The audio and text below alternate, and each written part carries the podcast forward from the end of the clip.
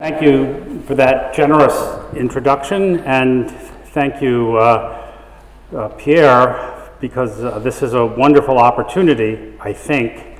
Uh, when Julian first proposed this to me, it seemed very exciting because these are issues that I've long struggled with, but then I began to think, uh, now I have to say something intelligent, um, and terror quickly supervened. Uh, but we'll we'll see where this this goes. I think these are um, very challenging. This this issue of interaction is very challenging, and you can see from my title, uh, I'm talking not about the integration, but a collision between neurobiological materialism uh, and this critical issue of our humanity. Uh, before I get to the plan for the three lectures I'm going to give and today's lecture, just a, a bit of a, an overview. Um, we, uh, in, in a simple way, in, in psychiatry and indeed in all of medicine, uh, we uh, often address patients, uh, individuals with illness, as, uh, as subjects, that is, as self-conscious agents who act for reasons, who have explanations. And patients often in psychiatry at some point will say, you know, how did I come to be this way? You know, how did this happen? Why do I suffer like this? And what must I do to get well? Obviously, some people are uh, too psychotic to ask those questions, and in those cases, often the family will, will ask, you know, uh, what have we done wrong? Or sometimes they'll say, we've done nothing wrong, uh, as if uh, there's some simple causal schema Uh, that, of course, uh, has been caricatured in, in the past, such as the idea of refrigerator mothers for autism or schizophrenogenic mothers. But this issue of uh, the, the, the human uh, subjects is also important in our civil institutions, right? Is this person who has done something, who has transgressed, to be treated as a moral agent? You know, could this person have done otherwise? And often the simplistic questions of, is this person ill, mad, or evil, or is this a person who could have acted otherwise but is just morally lazy?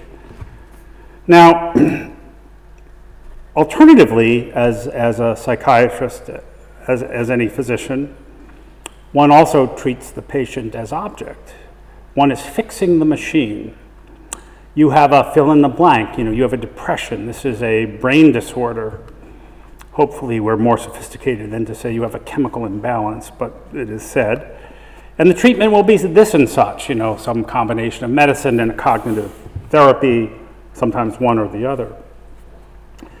So over the next three lectures, uh, we'll be, at least I will be struggling with this question of whether there is a rigorous and useful conceptual integration between the patient as object, you know, brain as a, a, a mechanistic uh, uh, entity, uh, or is there not? And uh, I, I uh, just met uh, Jonathan Glover and read his book, and it turns out we, we've used different but sim- similar but colliding metaphors. John, Jonathan has looked at this problem of subject and humans as subject and object, uh, maybe he wouldn't use it, those terms precisely, and talked about the need to fuse our vision, to gain some, something like binocular vision to see the patient. And I've, uh, I actually have the view that this may be just a bridge too far, that we don't, we actually don't have a useful language to bring these things together, and that our engagement with patients as subjects is really a proxy for processes that we don't fully understand. Uh, and so I, I, I imagine that when psychiatrists engage someone uh, both as an ill person whose brain, metaphorically, uh, we want to do something about in a good way, and also as a human being, we're, we're actually suffering from double vision that we can't fuse, and that what we do actually in practice is some kind of implicit switching from one mindset to the other uh, as we get unconscious cues uh, from the patient or as we follow sometimes uh, a, a, an overlearned script. But we'll come back to these issues and whether they're interesting and what their implications are uh, in the next two lectures. So my plan is to try to draw a mechanistic picture of mental illness. And this will not be a complete triumphalist plan, because I think it's uh, uh, this, it's an extreme challenge. Um, secondly, then uh, we'll talk about this uh, collision between neurobiological materialism and our ineluctable intuition of agency and personhood. And then in the third lecture, I'm going to ask, you know, using the example of compulsive behaviors, you know, wh- whether my uh, proposed uh, way of looking at this makes sense. Uh, and the question really, again, to use a visual metaphor, is whether, whether we can see through the Cartesian fog, assuming none of us would would uh, would uh, say that we think that there we there are two substances, but implicitly as humans, we certainly often act that way. Okay, so the the the, the meat of this lecture then is how can we understand mental illness? And you know, my intellectual commitments are as a Uh, a, a biologist, and uh, and I, I want to have a biological picture uh, of uh, mental illness. And I want to do this uh, ultimately so that we can understand, but more importantly, so that we can treat people better than we do, uh, and so that we can ultimately maybe even prevent some of these illnesses. But psychiatry, I would argue, uh, is is stuck. It faces Uh, very challenging empirical and conceptual issues. The empirical issues include, and we'll come back to this, the incredible complexity of our genomes and of our brains, the heterogeneity of psychiatric disorders. The way I would like to put it is, our patients have not actually read and internalized the D S M five. And then, very importantly, compared with other fields of medicine, the inaccessibility of the human brain. And for biology, this isn't trivial. So if you're a cancer doctor, cancer scientist, you know, the surgeon does an excisional biopsy and hands you the disease. And there, you know, here's a dividing cell. And, and when you do things to this cell, you, you have this very simple assay, right? You want to know whether the cell divides out of control or whether it dies. Um, but, you know, this is, this is a, Uh, an Inca trepanation. Uh, they uh, apparently it permitted evil spirits to exit, but you know, this is not something obviously ethically or pragmatically we, we can do. Um, be considered very impolite, but but uh, more than that, it wouldn't even be informative, because our our unlike cancer, where a lot of the abnormal biology is cell autonomous, our brains act in highly distributed networks, and so we could get a piece of tissue, but we actually wouldn't learn what was causing this person's hallucinations or delusions, their depression, what have you. So we have very tough empirical issues. In fact, the brain is so hard that I, I would argue, we could discuss this in later lectures, that that we don't really have a good top-down, that is a, a picture uh, based on um, Um, symptoms and cognition and brain circuits. We don't have a very good picture of what's going wrong in mental disorders.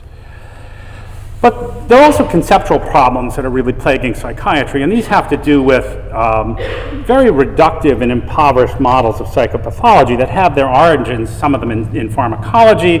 So, you know, this idea that, you know, well, you're, you know, you're, you're a pint down of serotonin and we're going to give you these medicines. Uh, sort of almost hydraulic, you know, but very impoverished model of what might control mood and motivation.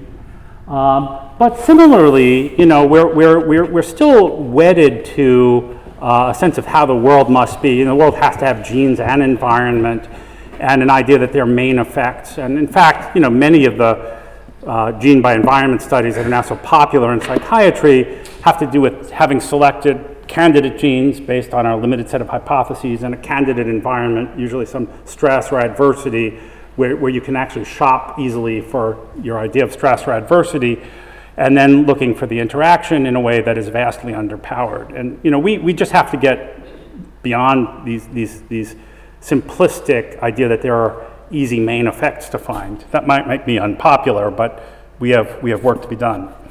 Then, you know, our categorical classification, the idea that our diseases are discontinuous from health and discontinuous from each other, is clearly failing, and I will come back to that.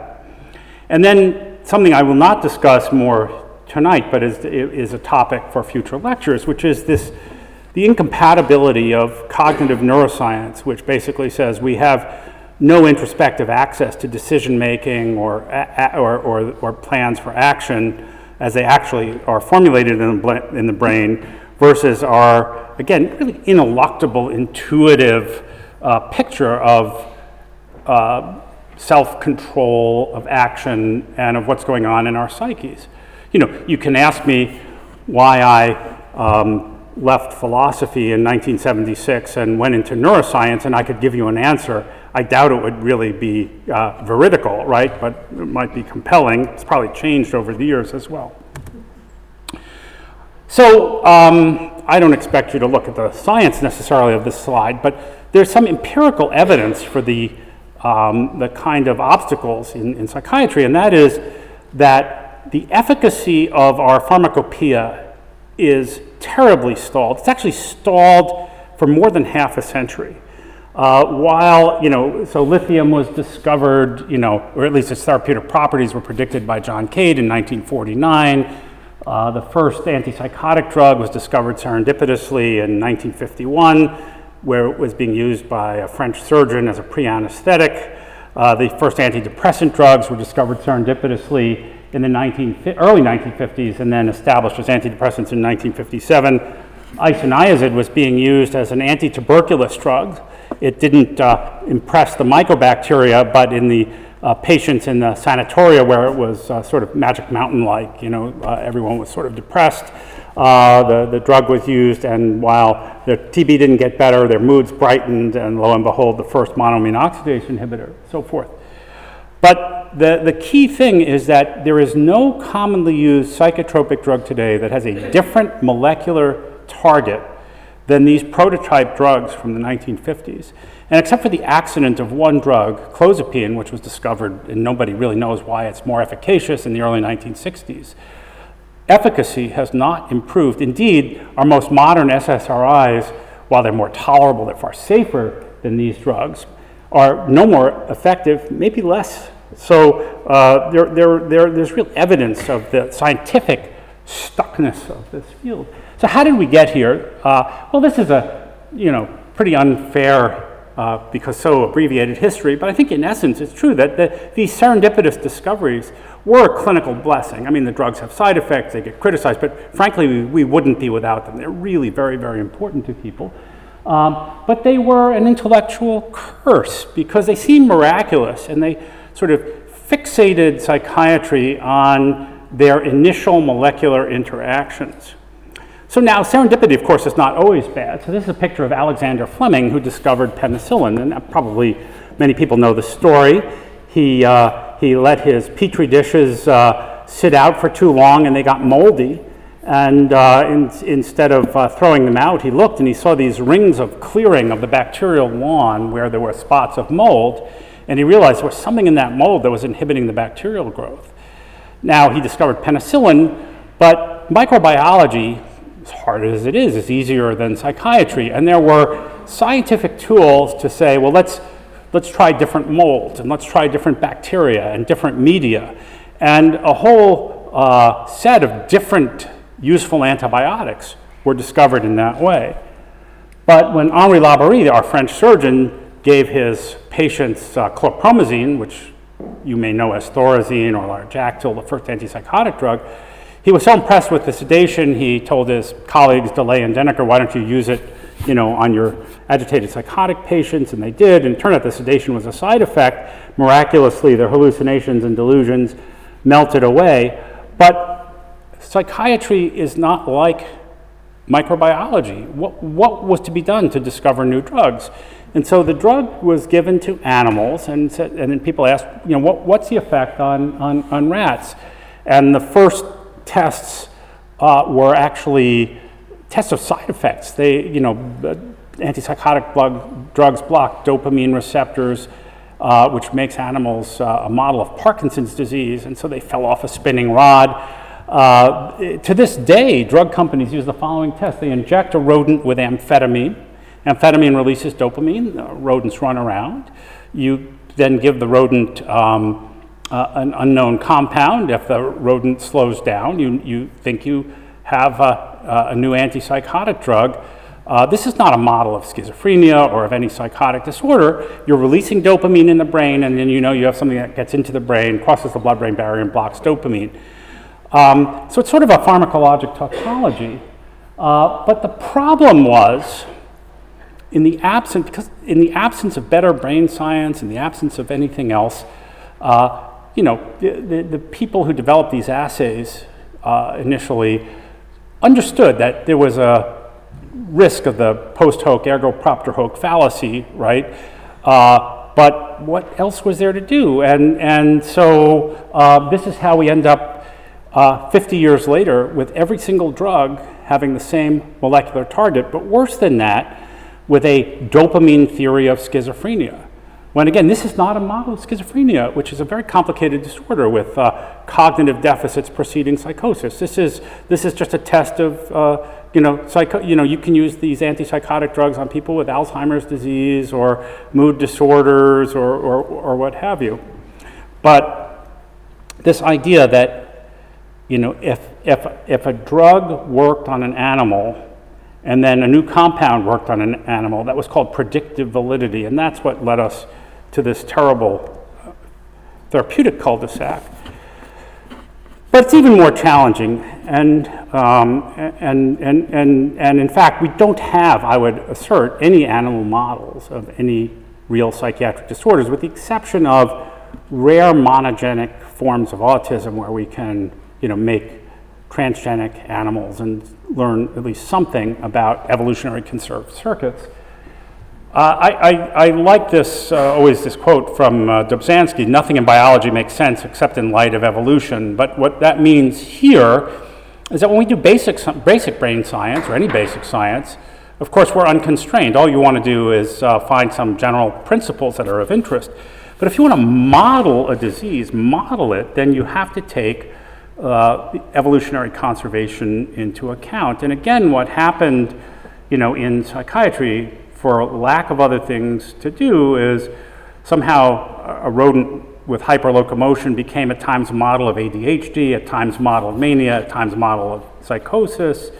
Uh, a rat, the time it would, the amount of time it would swim in a beaker of cold water became a marker of whether it was depression-like, and pharmacologists gave this the name of behavioral despair uh, to fool themselves ever after. And this idea of face validity, that is something that reminds us of the human symptoms as a model, um, is, is dangerously naive, because it, it basically uh, uh, doesn't pay attention to things like, you know, phenocopy, something that looks like the illness, but there are many different causes in the brain, or convergent evolution, right? You know, rodents have working memory, humans have working memory, but the underlying mechanisms, mechanisms of natural selection of a nocturnal, non-social, olfactory animal are very different from primates who are visual, social, and diurnal. Um, and uh, in some sense, we ended up in a situation where we accepted phenocopies or convergent evolution as if we were classifying insects and birds and bats together. That sounds harsh, but we, we really have to deal with these uh, conceptual problems. Well, that's pretty pessimistic, but you know, there was always some important information that people knew was lying around, but we couldn't access it, and that is uh, in genetics. And we knew this because even though there's lots of criticism of twin studies and uh, the, the data is being corrected now that we have molecular information, it is just true that no matter how we diagnose it, autism, schizophrenia, bipolar disorder are highly influenced by genes with pretty high heritabilities, which doesn't mean genes are fate. I will, you know, so here are two discordant monozygotic twins with schizophrenia, an ancient slide from Dan Weinberger. This twin has schizophrenia. They, they share one hundred percent of their D N A sequences, has uh, psychosis, has enlarged brain ventricles. The co-twin is not normal. As we now know, they have certain cognitive issues. They have a thinner cortex than would be normal, but they don't have psychosis and they don't have this severe uh, brain atrophy. So, you know, genes are not fate, uh, but they really strongly influence uh, these disorders.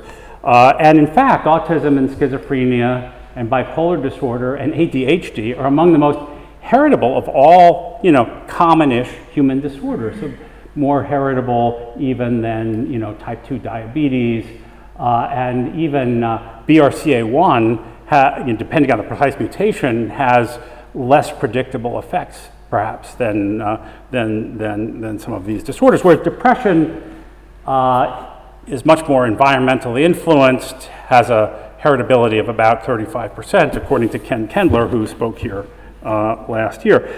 So, what do I mean by molecular clues hiding in our genomes? Well, if if if if a, if a genetic var- so we have twenty thousand genes, and if a you know if, if uh, and, and there's different alphabets, and if I have the letter A where you have a C and so forth, you know, it's the same gene, but it might act a little bit differently. And these slight variances do everything from, you know, why my nose looks sort of like my parents, or why on average my height is, uh, you know, thousands of genes do this, but, you know, why my height is within one standard deviation of the average of my parents, or else something bad has happened, uh, to why, you know, I ha- might have, uh, you know, uh, hay fever, uh, and what my liability is to a whole variety of ills, including uh, mental illnesses. And the way this happens is that these different flavors of genes, these different alleles, uh, alter the molecular machinery inside of cells that undergird neural circuits,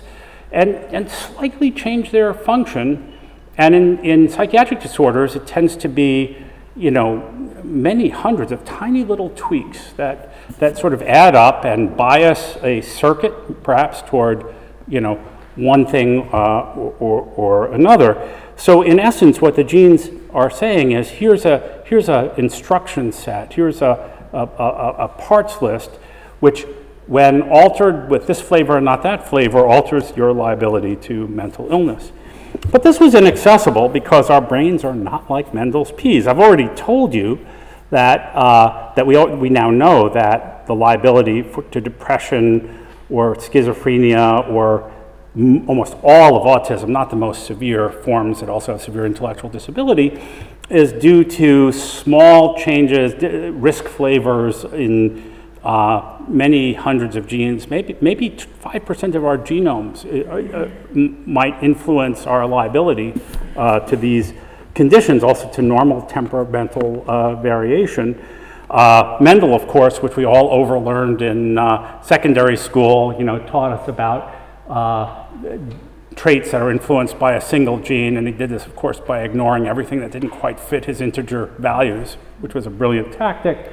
But, you know, we know that, you know, uh, here pink flowers are dominant over white, and, you know, uh, and this this model. Uh, this simplistic model is still a bit too influential. I mean, it's going away, but it's still a bit too influential in psychiatry, and certainly outside the field. You hear still people talking about a gene for depression and a gene for grumpiness and a gene for criminality. And of course, there, there's no such thing. These are highly polygenically influenced, and genes by themselves are not fate, which makes it very, very difficult. So I would actually just autobiographically, um, I would say that um, in two, in two thousand one, uh, I decided I should uh, leave uh, the National Institute of Mental Health in the U S um, because the um, I, I was having trouble working for the Bush administration, and um, and what would have been most obvious would be for me to go back to uh, my lab, and what was least obvious was going and being provost of Harvard, uh, but, you know, Larry Summers had called me. But th- what, what really mattered is, in two thousand one, I was in absolute despair about any traction on these problems. Um, you know, the, the, we I knew that genes would be important. I had started collecting D N A samples and putting them away, and my successor, Tom Insel, continued that. But we had just, it was just too hard a problem. The signals were too many in number and too small in magnitude, and uh, imaging and other human biology was not, uh, again, it was just too difficult a problem. And so I took a ten-year time out. And uh, during that time, something remarkable happened, which is technology changed everything. So I always show my students this, I love this painting of Galileo, because the artist gives him a brilliant, gleaming forehead, because as we know, scientists are really very smart, and he was a great genius. Down here in the dark in his lap is the telescope, right? So uh, it reminds us that, that uh, there are times when um, you need new observations, and without um, technology, which in this case was incremental advances in the ability to grind glass into lenses, right? It allowed him to build his telescope and to see the four brightest moons of Jupiter, confirm the Copernican view of the universe. So what's happened uh, uh, to, to us is uh, that uh, we, we were stuck sort of pre-Galileo in recycling these pharmacologic hypotheses, dopamine, serotonin.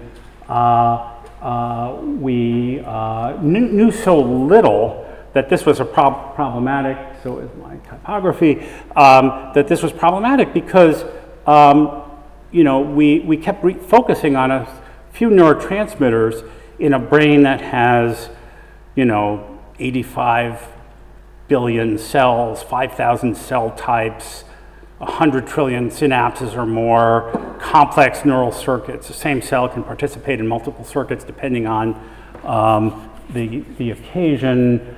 And uh, we, we just needed a whole set of new observations. We needed our moons of Jupiter, although there would be many more. And the thing about genetics is, if you can confidently, that is, with adequate statistical power, if you can confidently associate a gene with a condition, then you know it is participating. But the challenge is, given the small effect size, the many genes, and the extraordinary heterogeneity of human neuropsychiatric disorders, um, we needed extraordinary sample sizes, and we you know, would have to spend an awful lot of money to collect those. And uh, the Human Genome Project, which uh, published in like two thousand two, spent uh, three billion dollars on the first human genome, and that's not scalable, right? Um, but what happened in the last ten years is that technology changed everything. The cost of sequencing D N A has come down a million fold since the Genome Project. So Moore's law about uh, computer transistors looks very torpid in comparison. In fact, right now when I sequence a genome at the Broad Institute, it's something below two thousand dollars. But the price, but what I spend with Google or Amazon for the data transfer and storage is five hundred dollars, right? Because the data set is so large. So these things are actually starting to converge. But if you can do, Uh, well, I'll talk about a gene chip, a psych chip for fifty bucks. You can do a lot of people, and if you can sequence a, all of the protein coding genes, which is one to two percent of the genome, for three hundred bucks, you can do a lot of people. And so this is the story. So this is, I uh, just throw this in just as a matter of explanation. This is human population history. So, you know, humans percolated along at a few tens of millions of people, and then uh, and and and and and here. Most of the variants that we have, they may be in different ratios, in different, uh, uh, depending on your continent of origin, but uh, natural selection had a long time to work, and all of the different flavors of genes, all the different alleles are common, that, uh, uh, these, these old ones, and we can array them on a microchip uh, uh, with a million uh, D N A markers and, and, and learn what we need to learn about your common variants. But then the Neolithic Revolution happened, and people with farming population started to grow. And then you guys here started the Industrial Revolution, and then, you know, we transitioned from our primate uh, period of population growth to what looks more like a rodent uh, period, where we've gone in really twelve or fifteen generations to eight billion people. And there are, there are about fifty or sixty mutations per new human. And, you know, no time for cleansing natural selection except for very severe mutations. And so here, in order to find the, the, the millions and millions and millions of rare variants that might influence disease, we actually have to sequence people's genes, but that's now possible. And here it's at the Broad Institute where I am unpacking a new, you know, new group of uh, Illumina Hi-Seq X's, which they only sell as a ten pack at a million each, but we got it wholesale. Um, all right, so just to give you an example, so that, you know, to make it real, right? This is a, this is a study of schizophrenia. This is called the Manhattan Plot because presumably there are skyscrapers. And th this is your chromosomes one, two, three arrayed at the bottom. And this, this is just the probability that our finding is true. And this line is a probability of P zero point zero five for those of you who do biological research, corrected for million comparisons, because that's what's on the chip. And, and uh, uh, you know, this was uh, published more than a year ago, but with, and this gives you a sense of the power you need to detect these differences, with thirty-seven thousand schizophrenia cases and one hundred thirteen thousand controls, there are one hundred eight independent chunks of D N A that harbor a variant, which increases the risk of schizophrenia. And this is really quite certain. And actually now, it hasn't been a, another data freeze in publication. There are about one hundred thirty such loci, and we're still on the steep part of the discovery curve. So, you know, we, Lord knows how many of our genes will be involved. Critically, the odds ratio, you know, if you have any one of these variants, each one increases your likelihood of schizophrenia on average by eight percent. So these are, again, these are really small signals. Populations are very heterogeneous, or different genetic paths to risk, and that's why um, this takes such enormous power. But look, we are starting to have a parts list uh, for schizophrenia. These are, these are genes that are uh, clearly involved. Uh, on the other hand, you know, putting them together, it's going to be a lot harder than putting together this, this, this watch. And the idea is that if we're going to understand this, if this acts like the rest of biology, these many, many, many signals are going to converge on a finite number of molecular machines or pathways or processes in the brain. And we're beginning to see convergence, but it's really much too early right now uh, to declare any kind of victory. Maybe we've gotten lucky, just one example. Um, schizophrenia, those of you who are you know, who've seen patients or know about psychiatry, uh, this is, uh, is, is an interesting process. It begins in mid to late adolescence, so this is age in years. You can't see this is age ten, fifteen, twenty, twenty-five.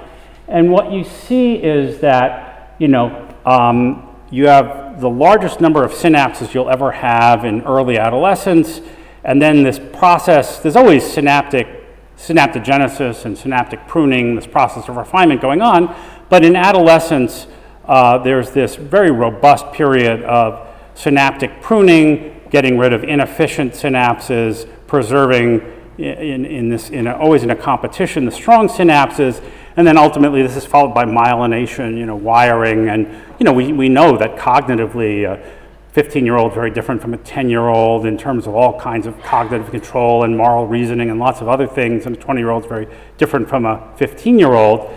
Uh, and these are the processes that undergird it.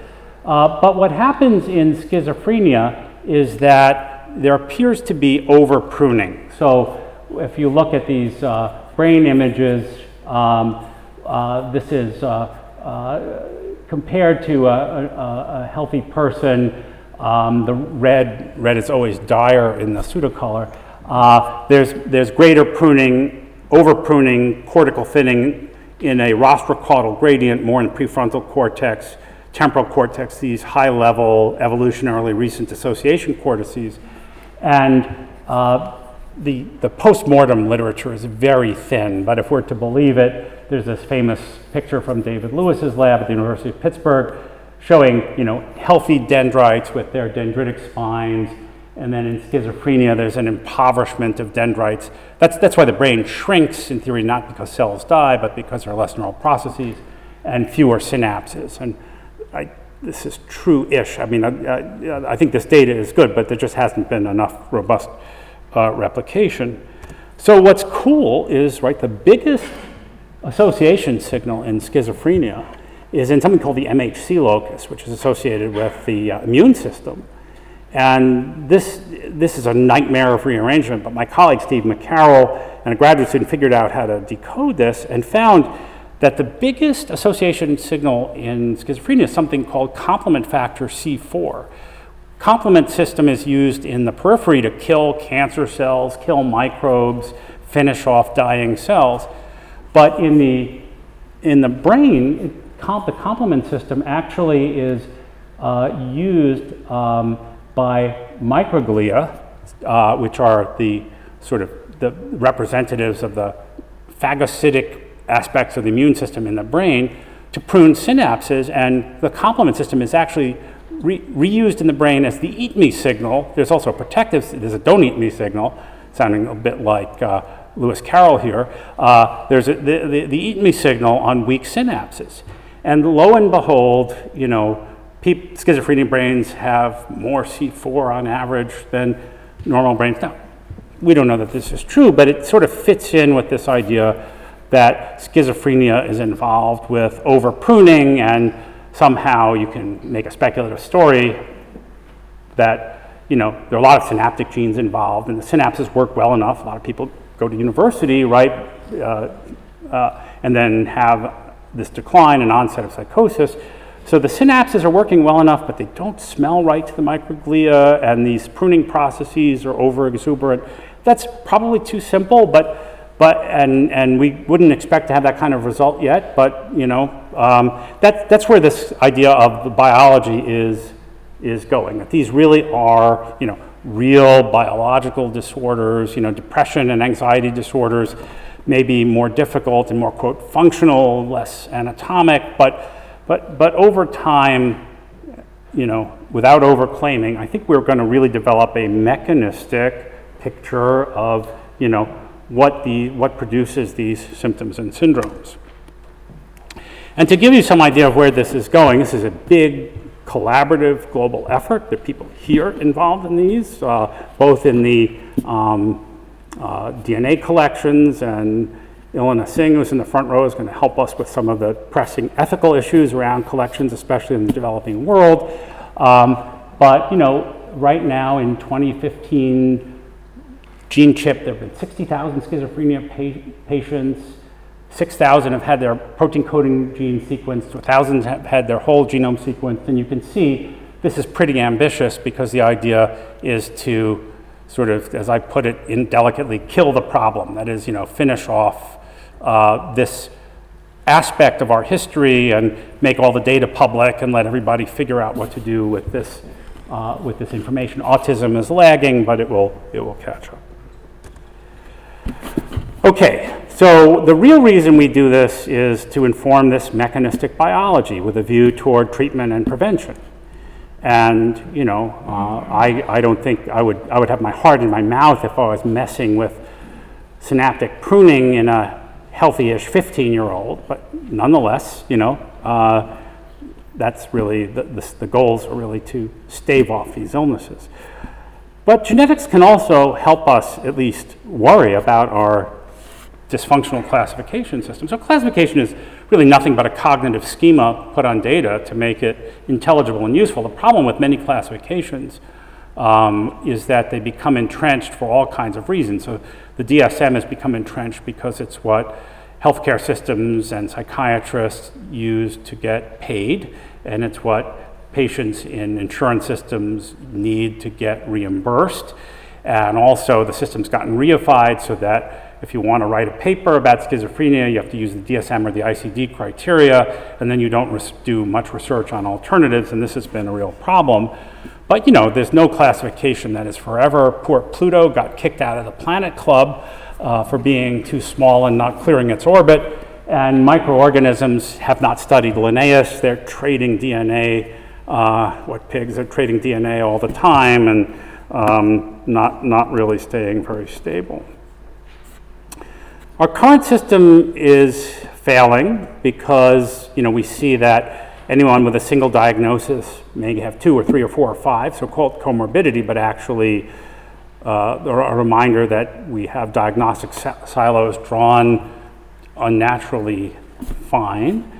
Uh, and we see also that even when we diagnose someone with depression, they're heterogeneous, which is why it's so difficult to get uh, any results from imaging studies. If you are positive on five of nine D S M criteria, uh, one patient in an imaging study might be positive on criteria one through five, and the other in five through nine, and that sort of makes the investigator's life pretty difficult.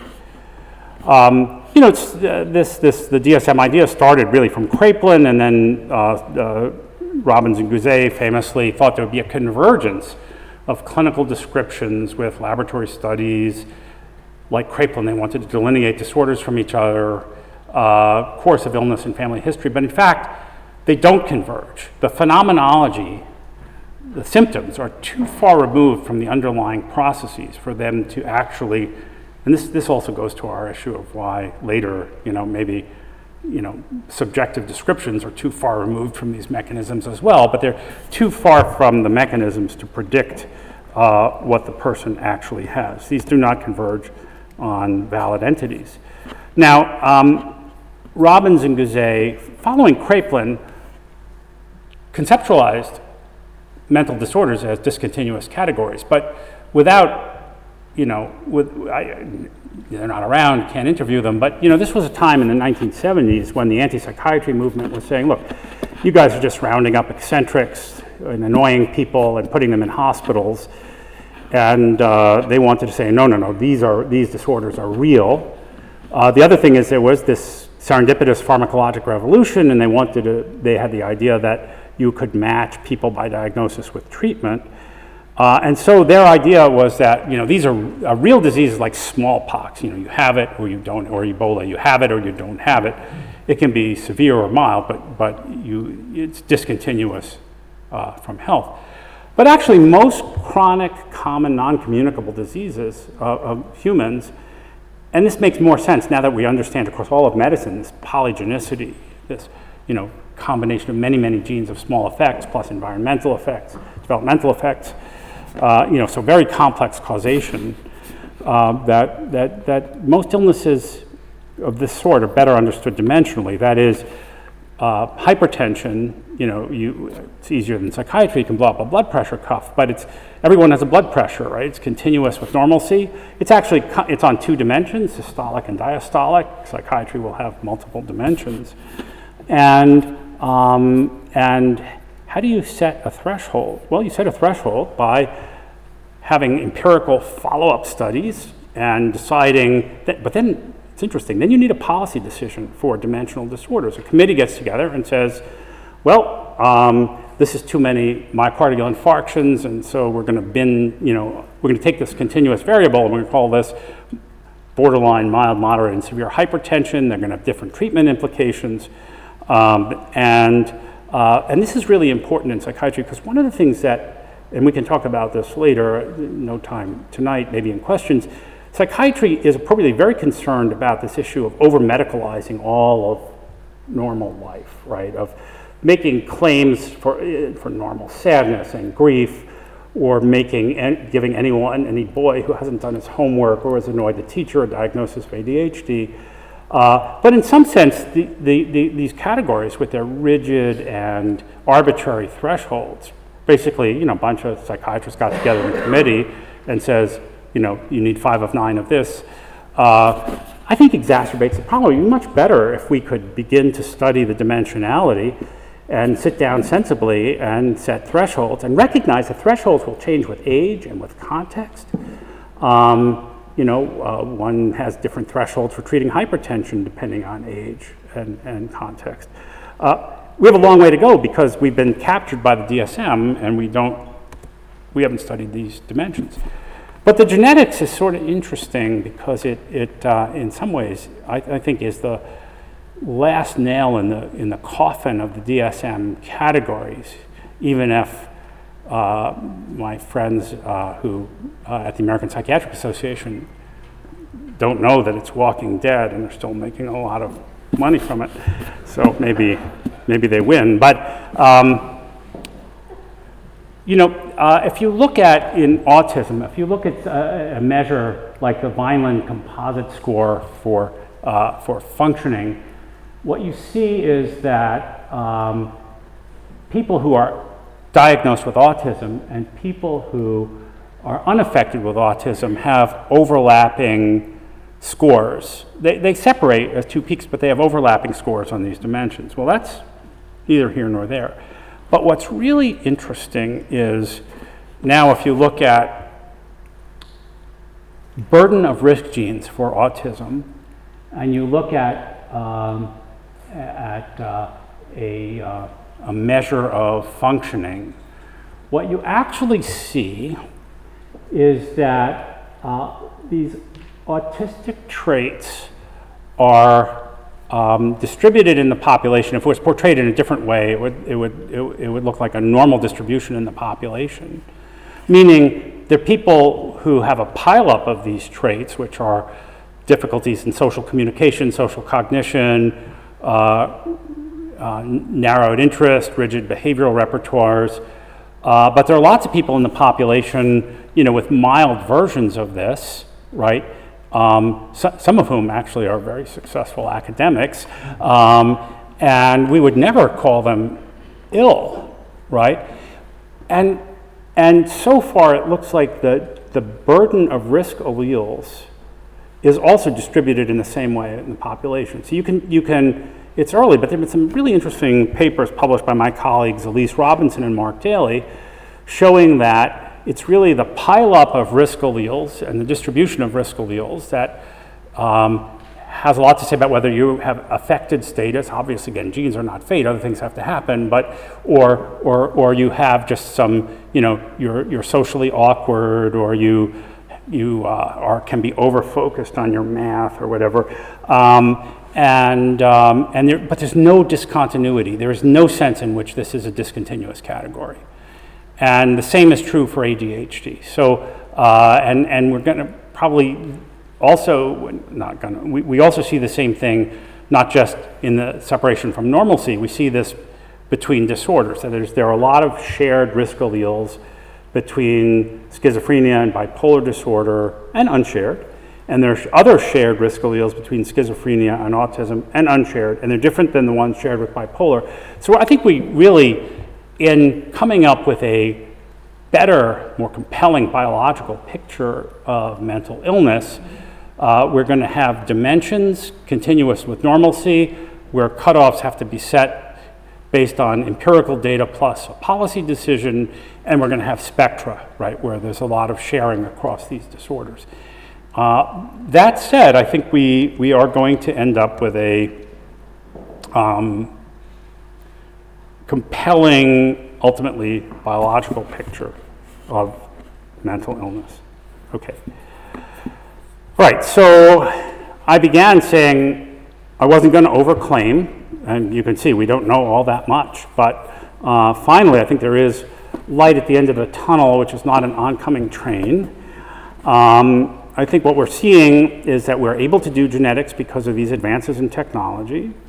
Uh, and what we're seeing are that there are polygenic alterations in brain function that affect cognition, emotion regulation, executive function, behavior, and in certain constellations, these map onto psychopathology.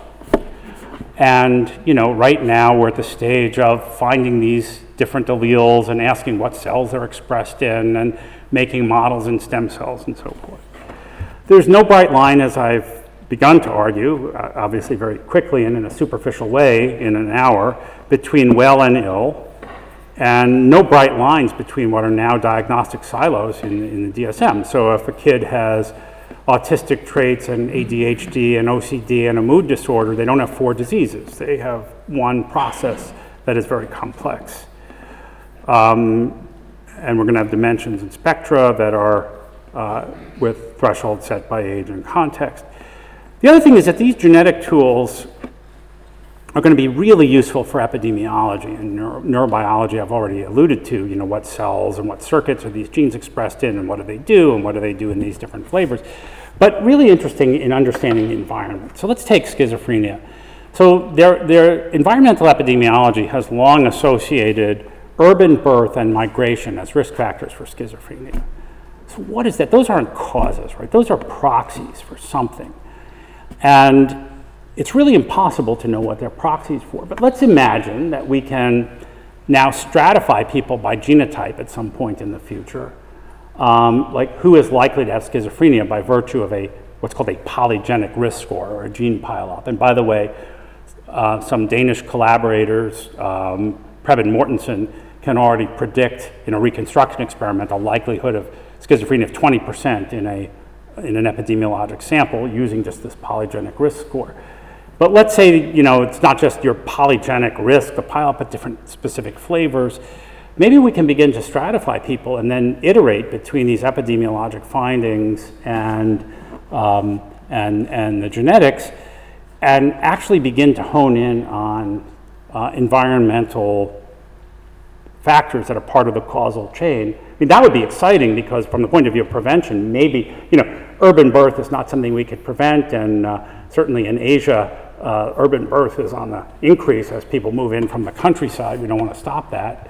Uh, but but what is that a proxy for? Maybe we can find it. You know, people say maybe it's stress, maybe it's crowding, but those are not re- th- those wouldn't turn out to be useful, right? Maybe we can maybe we can help our environmental epidemiologists prevent. And maybe, you know, as in cancer, where your genotype matches the medical treatment you get, maybe these diseases will also Uh, stratify in ways that might predict treatment outcomes. So it's early days. None of this may yet work. We don't know that these diseases really stratify. We're just in the discovery phase, uh, but it's a very exciting time.